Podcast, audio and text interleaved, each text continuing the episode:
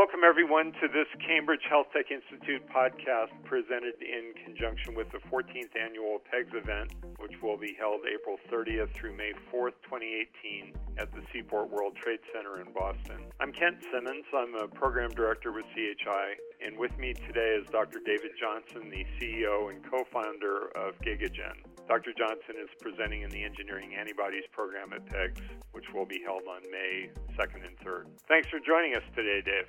Thanks. I'm really happy for the opportunity. So, as a starting point, maybe tell us a little bit about your company, GigaGen, and how you came to focus on antibody discovery and development. Yeah, GigaGen was founded about six years ago by myself and a friend of mine from grad school. So, I'm a genomics guy, and he's an immunologist. And what we realized is at the time, I think things have progressed since then, but at the time, there really weren't many groups working in immunology and genomics, kind of combining the different technologies for each.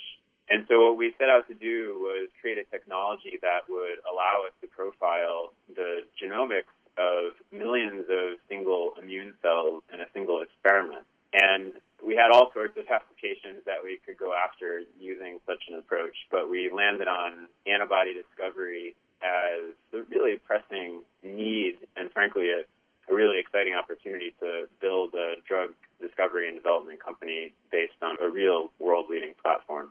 So tell us a little bit more about how your platform works.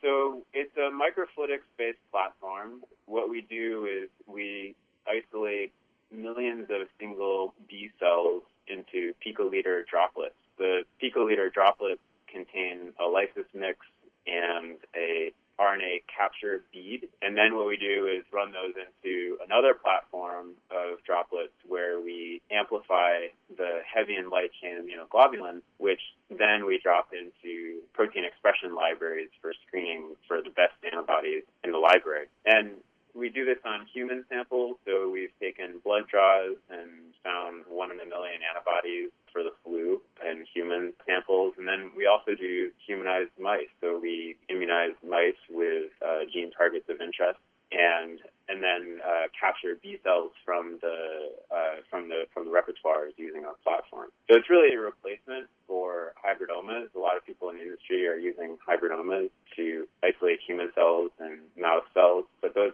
methods are very inefficient. Most people say you get about 0.1% of the diversity back from a repertoire when you use those methods. We're getting 75% of the repertoire back uh, based on some studies that we're actually about to publish in the next few weeks. So, uh, really exciting, different kind of methods for discovering antibodies in diverse repertoires. So, thinking about your technology and others now at play in this space, what do you find most exciting about antibody discovery in the current environment, and where do you see this heading in the next couple of years? I'd say there's really two things that are really exciting. The, the first is that we're really starting to understand the disease immunology much better than we have in the past. So, most diseases, actually, if you think about it, have some kind of immune component. You know, cancer is the most obvious one uh, these days. But you know, 20 years ago, people didn't really think of cancer as an immune disease. So what's really exciting now is that you know, sure, the genome was sequenced almost 20 years ago now, but the exciting thing is now we're finally really starting to understand what all the genes do, and then using that knowledge to discover new drugs. And, our platform is set up really well, by the way, to describe basic immunology, translational immunology of diseases, really identifying targets using our single cell genomics platform.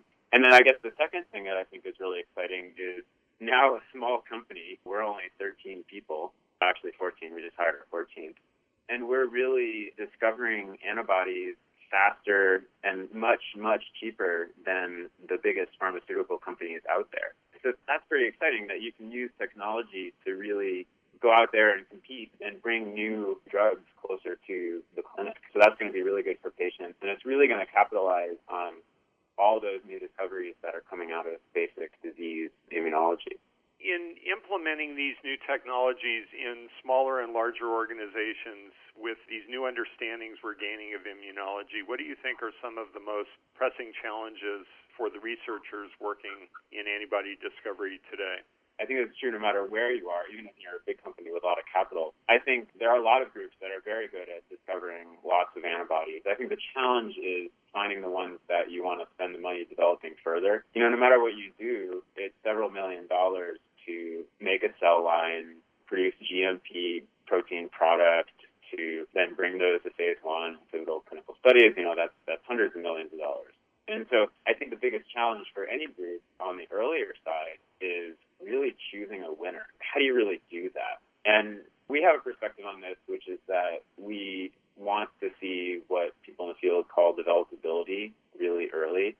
And Adimab, the leader in this as well, you know, really looking at the specific properties of the proteins very early on in the process to think about developability. What are the proteins that are probably going to manufacture well? What are the proteins that are probably going to have good pharmacokinetics in human studies? And lot you can do in the early stages to wean out the losers. And so what I'm hoping we can do is really get better at picking winners and then you increase your conversion to commercialization rate much higher than even where it is. And that actually is pretty good still for antibodies. So I think that's the hard part is really with all these new targets, with all these new antibodies to get to the targets, it's really a matter of picking the winners, and that's that's a real challenge.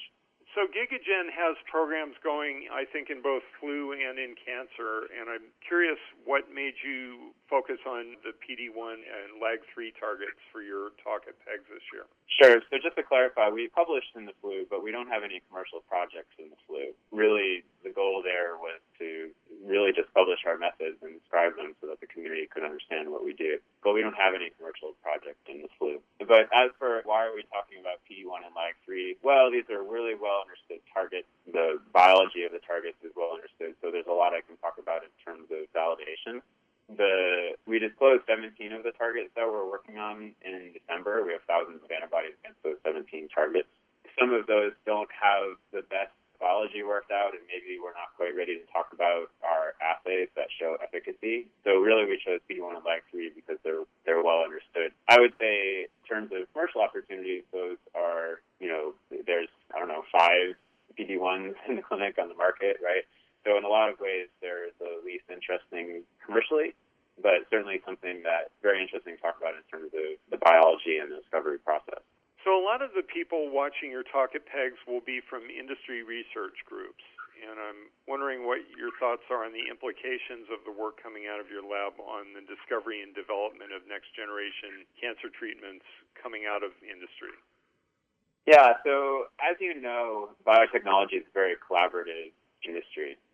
And we recently closed a large $50 million financing and co-development deal with a Spanish company called Grifols and that's in an immune deficiency space, so not in cancer. And really, what we're looking for at this stage, in terms of talking to other folks in the industry, is we're looking for another such collaboration. We recognize that it's really difficult for a company our size to bring new oncology antibodies to the clinic and to the commercialization stage without the help of a large partner. So one thing we're doing there is hopefully networking with groups and seeing, you know, if we have something that they're interested in, let's work together and let's bring that to market. And that's really, if you look at the models for the kinds of deals that we're looking for. For example, Sutro did this big deal with Celgene for immune oncology discovery. That's the kind of thing that we're looking for and hoping to. We're publishing, we're networking, we're trying to find a good corporate partner for the work that we're doing. We think we have a lot to offer. Are you looking forward to the most in attending PEGS later this year? I definitely like always presenting my work. I have an academic side to me. I enjoy publishing. I enjoy speaking. So I think it's exciting to get up in front of an audience and talking my work and get questions. And always people come up to you afterwards, after the talk, and say, "Oh yeah, you know, I'm working on this thing, and maybe we should think about collaborating." Yeah, that's not necessarily always just some big commercial project like I just described, but sometimes it's just let's write a paper together, let's work on this application and do something interesting together. So I'm hoping that things like that will come out of the, the conversations and there'll be somebody in the audience who really their ears perk up and they have something that they want to do with us. Well, Dave, thank you very much for your time today. We appreciate you joining us for this podcast recording, and I'll look forward to seeing you in May and hearing your talk at the meeting. Thanks for the time. We really appreciate the opportunity. So, thank you everyone for listening today. This has been an interview with Dr. David Johnson, the CEO and co founder of GigaGen. He's presenting in the Engineering Antibodies program at PEG, which will be held on May 2nd to the 3rd, 2018, at the Seaport World Trade Center in Boston. If you'd like to register for PEGS or learn more about the 400 scientific presentations at the event, please visit www.pegsummit.com. This has been another Cambridge Healthtech Institute podcast. I'm Kent Simmons and thank you for listening.